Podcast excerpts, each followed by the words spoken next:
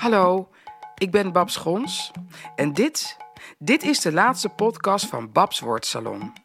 In deze literaire en muzikale revue komen performers uit verschillende nesten samen. Dan heb ik het over schrijvers, papierdichters, podiumdichters, essayisten, singers, songwriters en andere woordkunstenaars. Samen bespreken we, we bezingen, we bedichten een thema. En deze keer, je voelt hem vast al aankomen, is het thema afscheid. Deze podcast bevat fragmenten uit de liveshow van 14 september 2022 in de Kleine Comedie in Amsterdam. Maar we hebben ook een speciale gast. Een hele bijzondere gast, kan ik wel zeggen. Iemand die niet op het podium was, maar wel hier in de studio. En deze keer is dat Winti-priesteres Marianne Markelo. En ik sprak met haar over verschillende vormen van afscheid nemen en over rituelen. Tijdens deze laatste editie van Babs Woordsalon over afscheid zeggen we doei, vaarwel, goede reis, tot nooit meer ziens. We hebben een lange reis achter de rug. We reisden van Nowhere naar Oerol, naar Lowlands, naar de Melkweg, via Podium Mozaïek, naar de schuur in Haarlem. En we eindigden na vier jaar met een lach en een traan in de kleine komedie, om daar afscheid te nemen. So long. Farewell. Auf Wiedersehen. Ciao. Goodbye. altında Ellerim bağlanmış Buldum ben yurdumu Her yanı işgal altında We gaan beginnen. Ik neem jullie mee naar het podium van de Kleine Comedie. Een zaal vol publiek, een podium vol artiesten en we gaan luisteren naar waar mijn gasten afscheid van gaan nemen. Om te beginnen naar schrijver Lina Isa. Dan gaan we luisteren naar theatergezelschap Gouden Bergen, bestaande uit Ferhat Kaplan, Yildiz Dohan en Onur Kaletash. Spoken word van Mahat Arab, poëzie van Iduna Paalman en muziek van Meral Pollard onder begeleiding van Chris Doyle.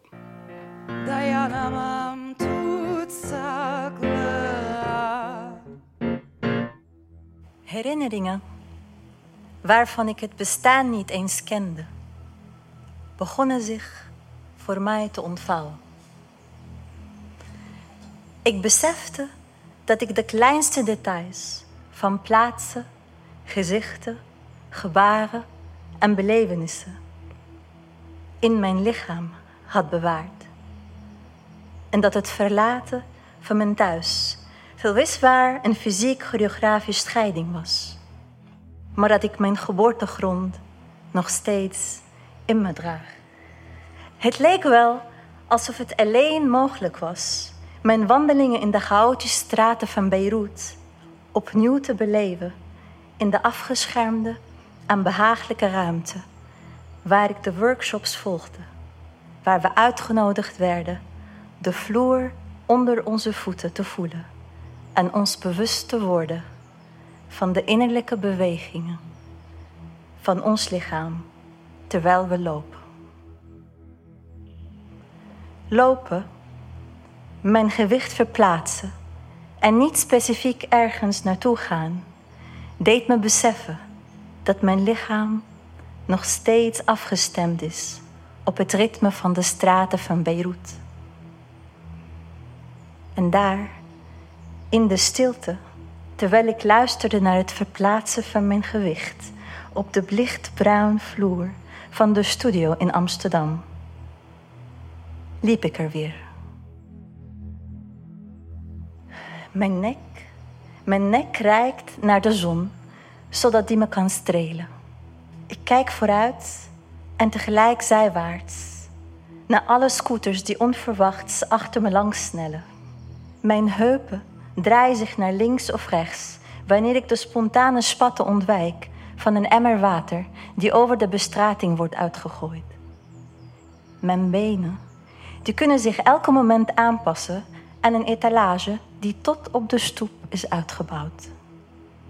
Terwijl ik ondertussen zwerige vertrouwde gezichten begroet. Handen, buik, rug, knieën en tong slaan meer op dan het geheugen. Als ik door mijn lichaamsdelen kon wandelen, zou ik overstroomd worden door beelden.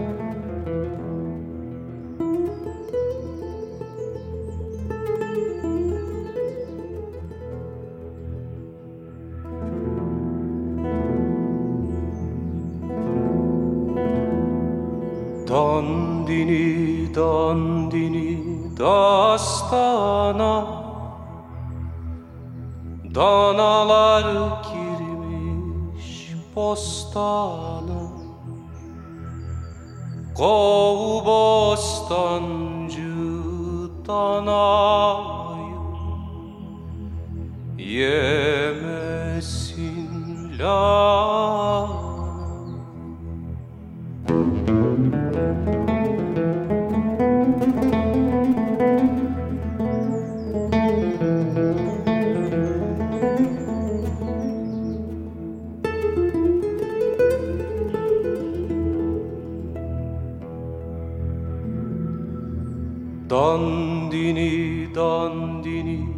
danalı bebek Elleri kolları kınalı bebek. Annesi babası çok sever. Uyusun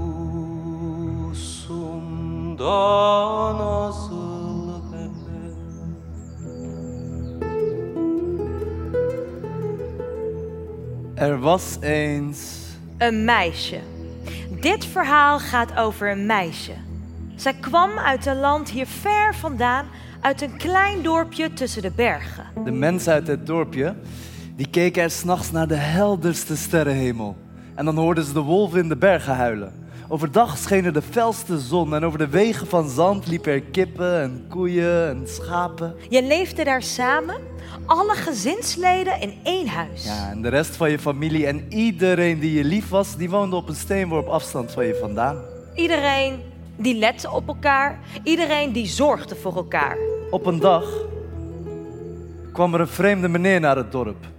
Hij kwam uit een ver en onbekend land waar ze sterke en gewillige mannen nodig hadden om te werken. Hij vertelde deze mannen in het dorp dat ze met hem mee mochten gaan naar een land vol gouden bergen. De mannen die vertrokken, vol enthousiasme en trots. Allemaal vaders met grote dromen en goede bedoelingen. Het meisje bleef achter.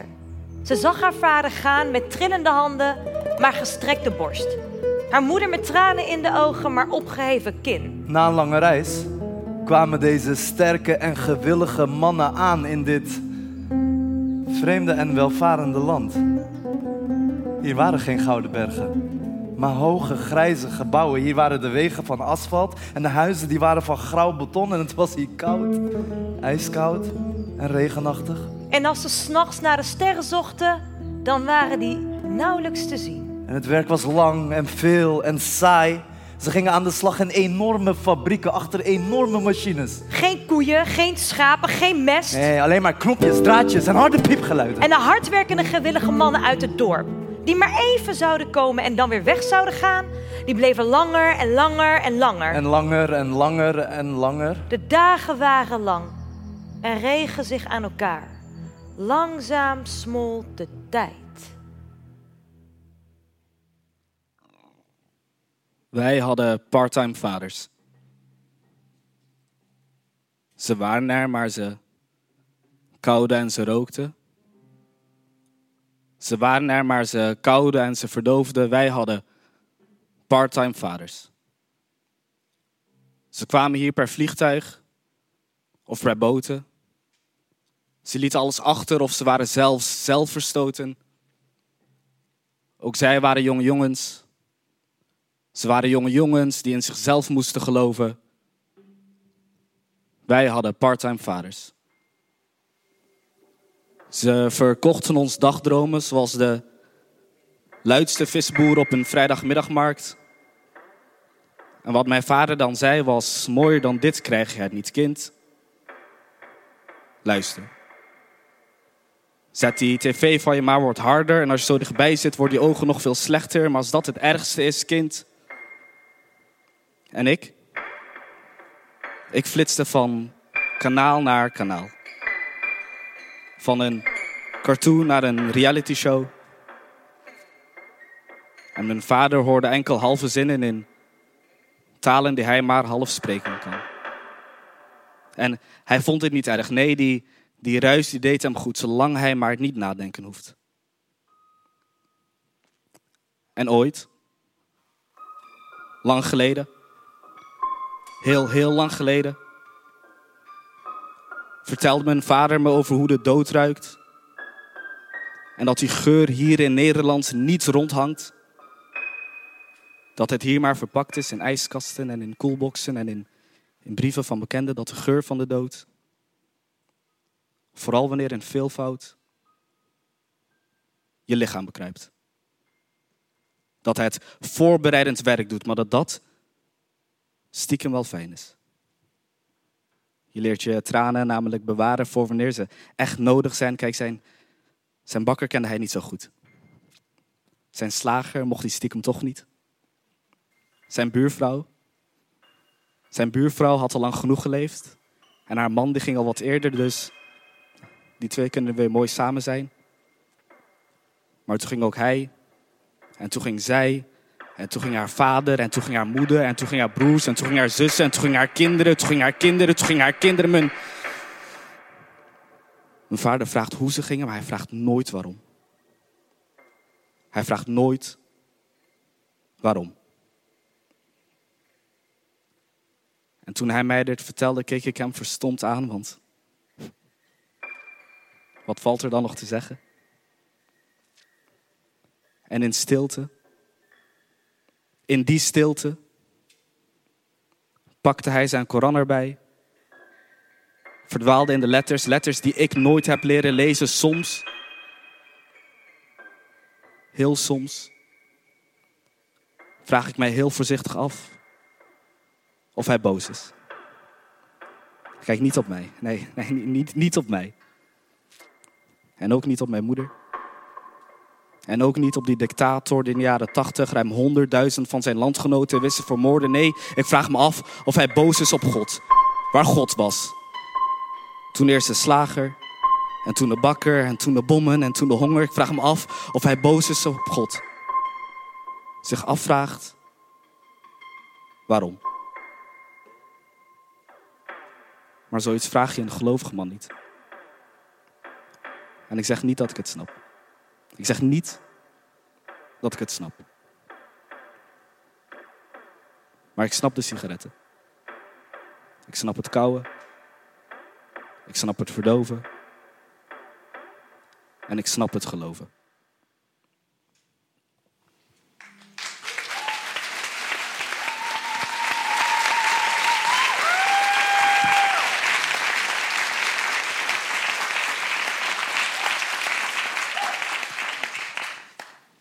Kom terug. Kom terug. Kom nou terug in bed, het is koud.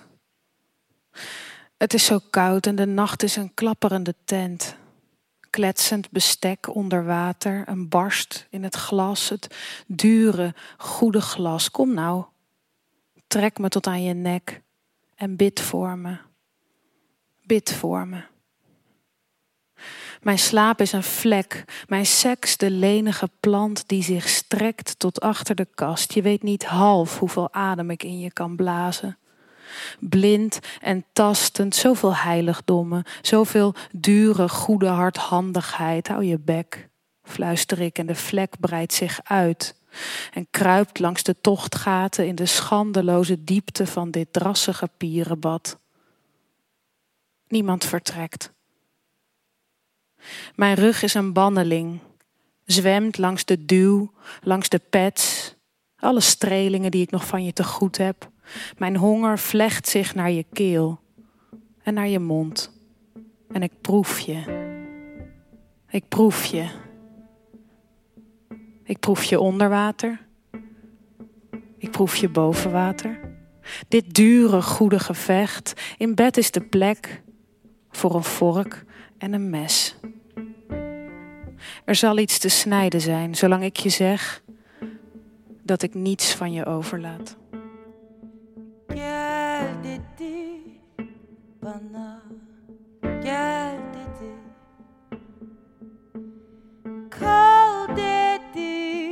Bana kal dedi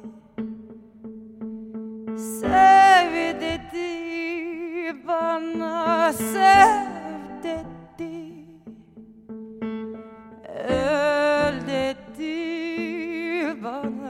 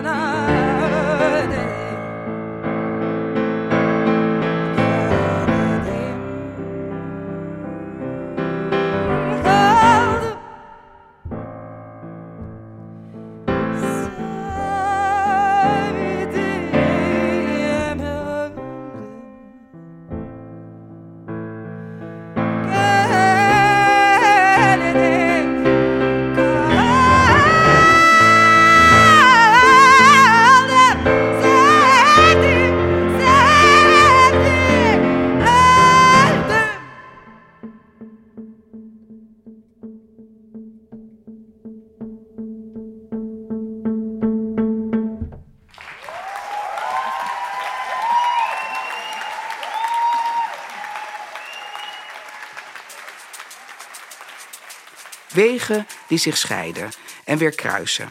Een extra lange omhelzing, misschien wel de laatste. De laatste zin die je nooit meer vergeet. Een vriendschap die langzaam verdwijnt waarvan je pas na jaren denkt: wanneer was het eigenlijk echt voorbij?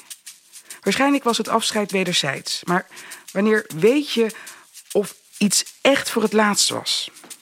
We nemen afscheid van een versie van onszelf, een geliefde, een vriend die naar het buitenland vertrekt, een gewoonte waar we wel zonder kunnen. We laten los. Met bloemen en gedichten. De dood. Het einde.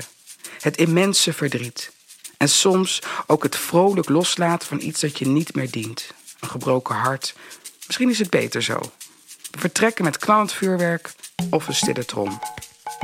Nu gaan we luisteren naar schrijver Thomas Verbocht. En we luisteren nog een keer naar Gouden Bergen. Ik vertel zelf hoe het afscheid na een optreden voelt. Dan gaan we luisteren naar singer-songwriter Gerson Meen. En misschien horen we Meral nog even zingen. Het is nog steeds zomer. Maar aan het licht in de lucht is te zien dat de herfst niet lang op zich laat wachten. Het is het mooiste licht van het jaar. Hoewel het licht op een vroege, zonnige winterochtend ook het mooiste licht van het jaar is. Ik ben in het gebouw waar mijn tandarts werkt. Ik moet niet bij hem zijn, maar bij de mondhygiëniste. Een vriendelijke vrouw van wie ik altijd zacht op mijn donder krijg. Want ik doe altijd iets niet goed met mijn gebit. Bijvoorbeeld in de flossfeer. Met het flosdraad dus. Dat ziet ze meteen als ik mijn mond voor haar heb geopend. Ze vraagt dan of ze het nog één keer moet voordoen. Dat vraagt ze elke keer. En telkens zeg ik dat, ik, dat niet hoeft. Omdat ik begrijp wat de bedoeling is. Ik ben 69 jaar oud. En voordat ze me bij zich roept, meld ik me bij de balie. De vrouw die daarachter zit, heeft ook witte kleding aan. Wat natuurlijk niet per se hoeft. Maar het maakt wel een degelijke indruk. Terwijl ze mijn gegevens controleert, vraagt ze, zonder me aan te kijken: Heb je nog leuke dingen gedaan deze zomer? En ik begrijp waarom ze dat vraagt. Veel mensen zijn hier zenuwachtig. Niemand komt hier van harte. En dan kan zo'n vraag voor ontspanning zorgen. Je denkt immers aan de zomer en de leuke dingen die je gedaan hebt. Alleen merk ik dat ik niet uit de voeten kan met die vraag. Het liefst zou ik zeggen: nee. Ik heb deze zomer geen leuke dingen gedaan. Behalve dat het niet waar is, ik zou het alleen maar zeggen om er van af te wezen, vind ik het een veel te donker antwoord. Ik wil daar bovendien niet bekend staan als de man die in de zomer geen leuke dingen doet.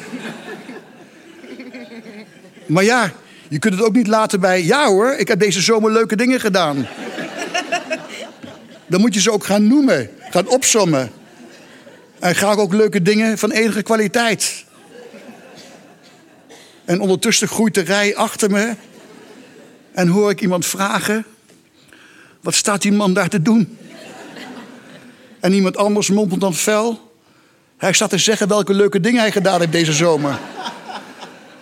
En iemand anders mompelt harder: Laat het alsje- alsjeblieft in zijn eigen tijd doen. En ik zeg dus, en ik weet dat ik het niet moet zeggen, maar ik zeg het toch, omdat ik er niet aan wil beginnen allemaal leuke dingen op een rijtje te zetten. Bovendien, wat is een leuk ding? Wat de een leuk vindt, vindt de ander helemaal niet leuk. Ik zeg, en ik heb gelijk, word ik vervuld door zelfhaat. Ik zeg, ik mag niet klagen. Het zijn woorden waar ik een diepe hekel aan heb. Ik mag niet klagen. En als de mondhygiëniste even later voordoet hoe ik zo efficiënt mogelijk flos, denk ik aan de zomers in mijn leven. Het worden er steeds minder. Het is de eerste keer dat ik dat besef. Nog niet zo lang geleden was, kind, was ik kind. En toen had ik niet zoveel met de zomer. Nu zie ik er popelend naar uit. En naar de leuke dingen die daarbij horen. Het meisje is inmiddels uitgehuwelijkt aan haar nieuwe man in een niemandsland. Zijn moeder is meegekomen en woont bij hun huis. Zij moest haar bijbaan opgeven, haar universiteit opzeggen. Ze werd vastgezet in een keurslijf door boze ogen. Want oh wee, als zij een te kort rokje aan had. Of te lange gelakte nagels. Haar schoonmoeder die bleef in haar nek hijgen. Want die was al lang blij dat de zorg van haar zoon overgedragen kon worden aan een ander. Van de moeder die zorgt naar de vrouw die zorgt. Zodat de man nooit hoeft op te groeien. Het meisje is later nog wel eens terug geweest naar Turkije. Ik vermoed in de hoop om haar eenzaamheid te stillen. Maar toen zij daar aankwam was het land te veel veranderd. En wellicht haar beeld te romantisch. Ze was te lang weg geweest. En nu kon ze niet meer terug naar daar als een oude jas dat niet meer past. Totdat ze haar eerste kind kreeg. Ja. Het meisje vertelde mij altijd dat pas vanaf het moment dat ze mij kreeg, ze pas echt het gevoel had van mens zijn. Van iets hebben, om voor te leven, om door te gaan. Ze projecteerde al haar dromen en haar verlangens op haar kind, op mij, op ons. Gaf ons alles wat ons hartje begeerde, zodat wij niets hoefden te missen van wat zij heeft moeten missen. Ben eksik yaşadım kızım, sen yaşama. Het meisje heeft nu nog steeds last van heimwee.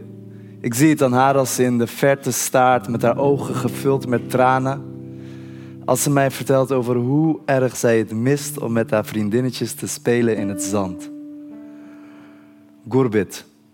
Mooi woord in het Turks. Het lijkt op heimwee, maar de betekenis is net wat zwaarder. Als een anker dat is losgeraakt van zijn boot. En als Gurbit om de hoek kwam kijken, dan werd het meisje gevuld Met een bepaald soort melancholie die ik niet kon doorbreken met mijn glimlach. En ik vond dat moeilijk. Ik vond het zo raar geen onderdeel te zijn van haar heimwee. En eerlijk gezegd, ik snapte het ook niet. Ik dacht, mama, wij zijn hier gelukkig, toch? Nu ik ouder word, raak ik steeds meer bekend met Courbet. Het overvalt me. Als ik Turks muziek luister of een Turkse serie kijk. Niet dat ik weet hoe het is om land van herkomst te moeten verlaten. Om 3000 kilometer verderop een bestaan te moeten beginnen tussen allemaal vreemden. Maar wij weten weer hoe het is om je altijd anders te voelen. Ook in je land van herkomst. Ik ben dankbaar dat ik hier ben geboren en niet daar. Doordat mijn ouders hier zijn gebleven, heb ik de kansen gekregen die zij nooit hebben gehad. Oh, en het meisje dat heeft zoveel opgeofferd voor mij. Voor ons.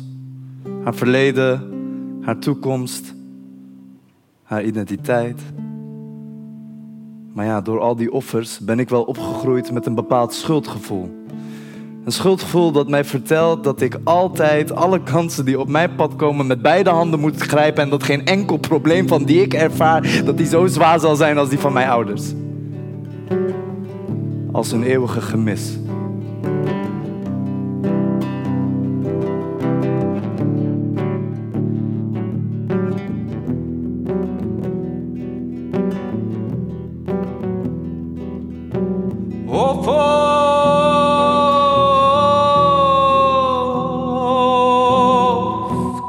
Desem derdimi ben bulutlar. Bizi dost bildiklerimizi vurdular. Bir de gurbet yarası var hepsinden derin Söyleyin memleketten bir haber mi var? Yoksa yarın gözyaşları Söyleyin memleketten bir haber mi var Yoksa yarın gözyaşları Ya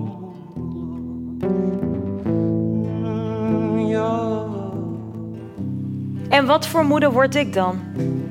Draag ik het gemis van alle meisjes op mijn schouders? Of kan ik mijn kinderen later in een thuis opvoeden waar Courbet niet steeds weer aanbelt? Yarn.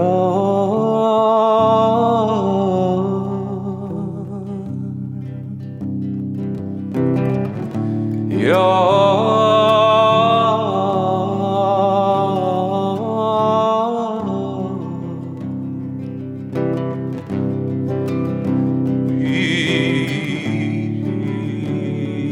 your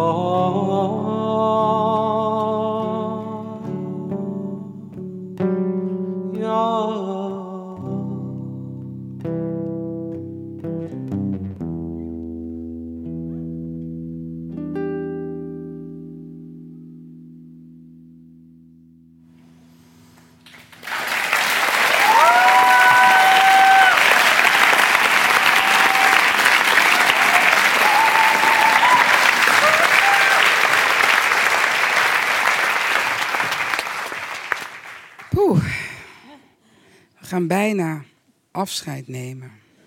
Bijna. Maar na afloop wil ik ze nog even vertellen hoe het tot stand is gekomen. Dat gedicht, dat lied, die tekst.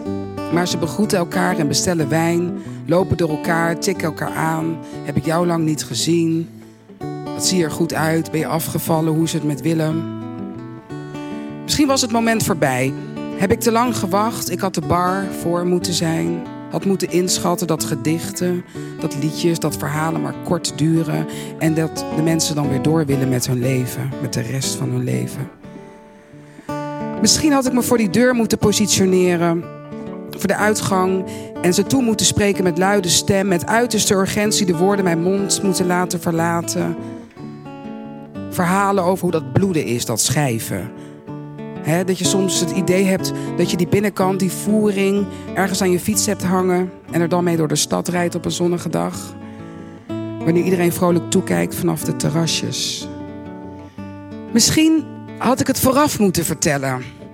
Dat hoe die draden zich om je tong gewikkeld hebben in de loop der eeuwen. En dat je dat eerst moet ontrafelen om überhaupt iets van geluid over je lippen te kunnen duwen. Dat het soms een gewelddadige boel is. Dat met die woorden en die taal. En dat het je soms meer blootlegt dan goed voor je is. Maar tenslotte wilde ik ook weten hoe ze in korte tijd zoveel was afgevallen. En hoe het nu is met Willem. En stond ik als eerste bij de bar om een biertje te bestellen, want ik was blij dat het er weer op zat. Als het kon bracht ik je naar een eiland. Verder weg, steeds verder weg. Waar alles wat je pijn wil doen niet bij kan. Blijf alsjeblieft precies zoals je bent.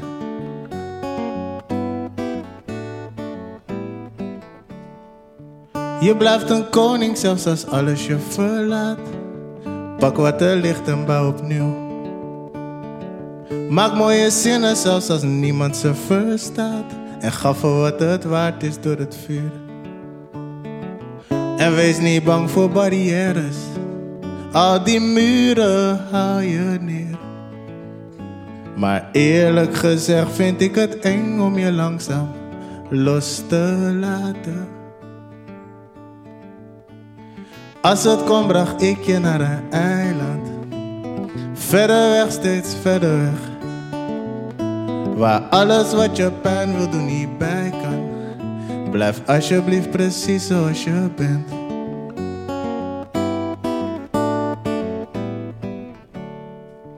Als heldere lucht, dat is hoe iedereen u kent.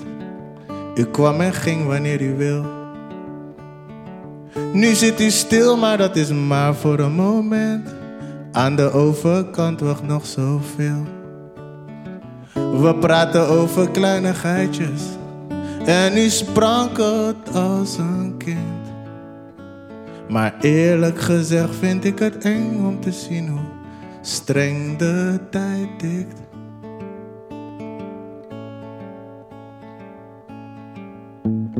Als het kon bracht ik u naar een eiland.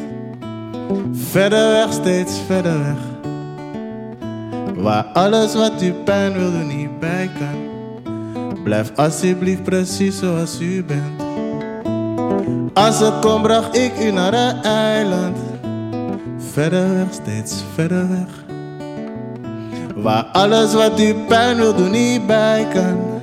Blijf alsjeblieft precies zoals u bent.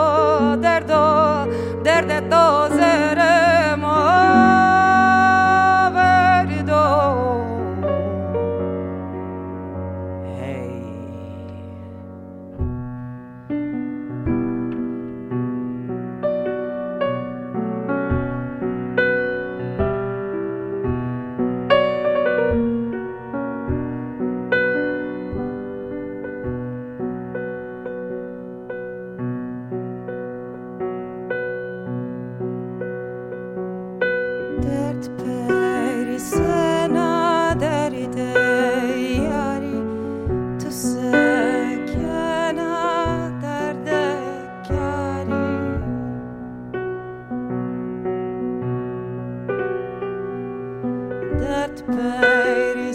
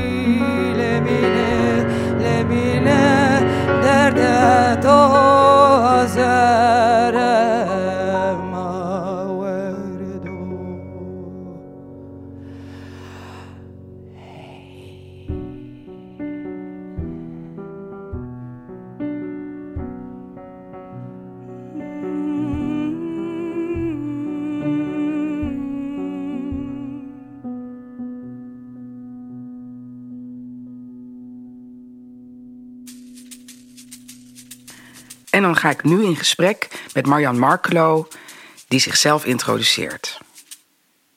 Kind van de aarde, mens, moeder, grootmoeder, gepensioneerd leraar en mensenrechtenactivist en Winti-priester. Ik zou u willen vragen als eerste, houdt u zich bezig met afscheid? Ja, ik hou mij op diverse manieren bezig met afscheid. Mensen begeleiden in afscheid nemen en afscheid verwerken. En als u zegt, ik begeleid mensen met het afscheid nemen, hebben we het dan over mensen die wegvallen, mensen helpen met het afscheid van overledenen of ook andere manieren van verlies? De primaire vorm van afscheid waarbij ik mensen begeleid is bij overlijden. En ik begeleid ook mensen in de diverse levensfasen op basis van de Winti-spiritualiteit.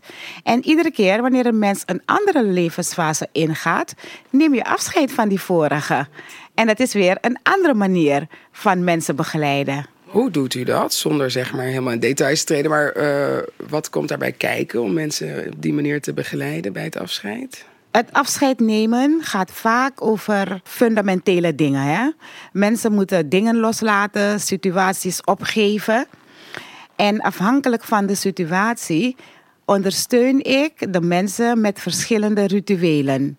Soms kan het alleen een gesprek zijn, soms is het een gesprek gecombineerd met een ritueel bad of een rituele handeling. Op sommige momenten, uh, als het op een rituele manier moet geschieden, uh, uh, dan kan ik gebruik maken van planten, kruiden, maar ook van stof, katoen. Wat doet dat met mensen als ze op zo'n manier afscheid nemen? Afscheid nemen is in mijn traditie, of de manier waarop ik het doe, uh, is het een moment voor de mensen om bewust te zijn van dat ze ergens van gaan scheiden. Dat als ze bijvoorbeeld de ruimte verlaten, dat zij alleen weggaan. En om een goede verwerking, verwerkingsproces te creëren, is het van belang dat ik een goed gesprek voer met de persoon die iets te verwerken heeft. Want het gaat erom dat je de persoon de, de, uh, de mogelijkheden aanreikt om door te gaan met zijn of haar eigen leven zonder het oude huis waar die woonde. Want als iemand verhuist, als iemand weg moet uit een huis, moet je ook afscheid nemen. Je hebt er ook een band mee.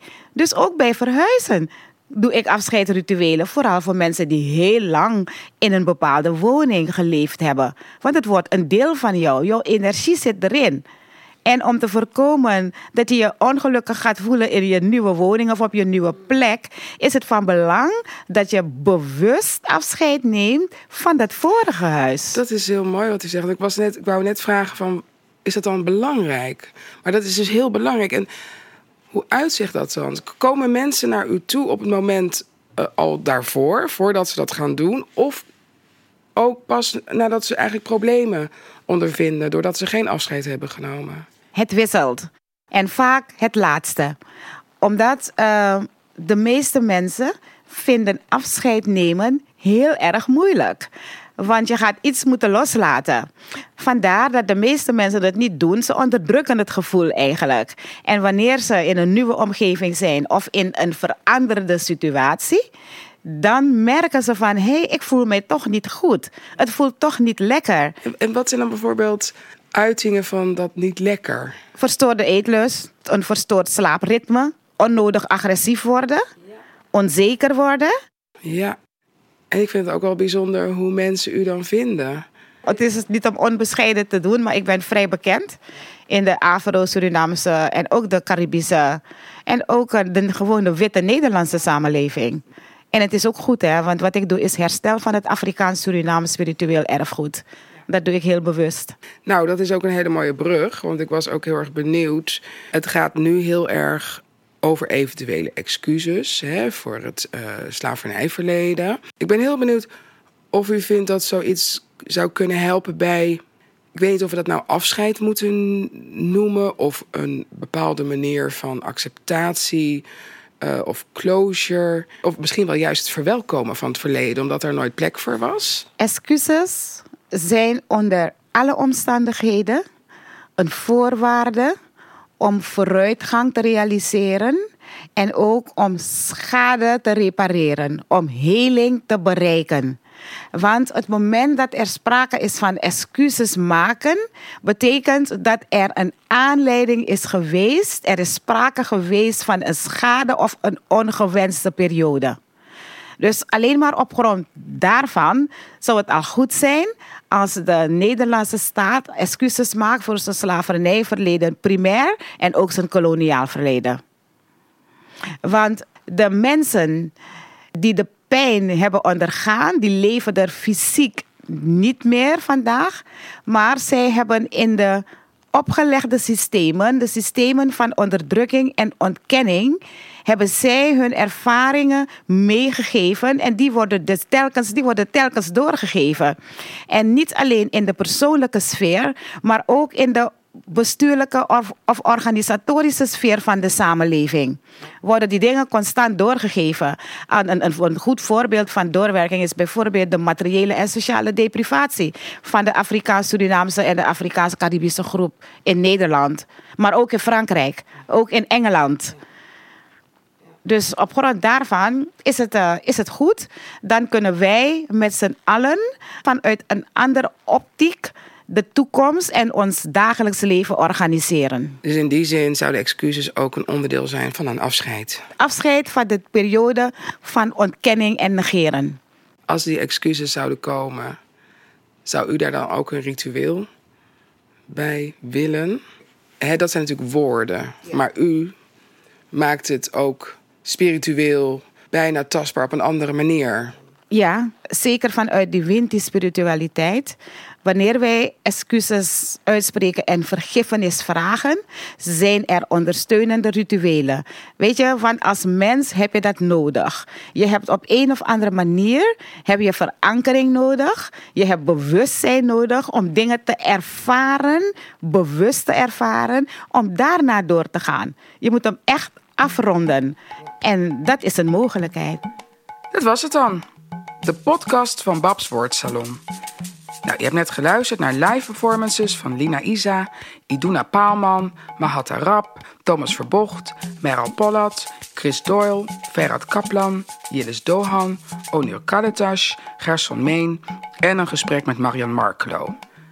Babs Woordsalon is een productie van SLA, Stichting Literaire Activiteiten Amsterdam een concept van Mike van Wetten en Bab Schons en het wordt mede mogelijk gemaakt door het Letterenfonds en het Lirafonds.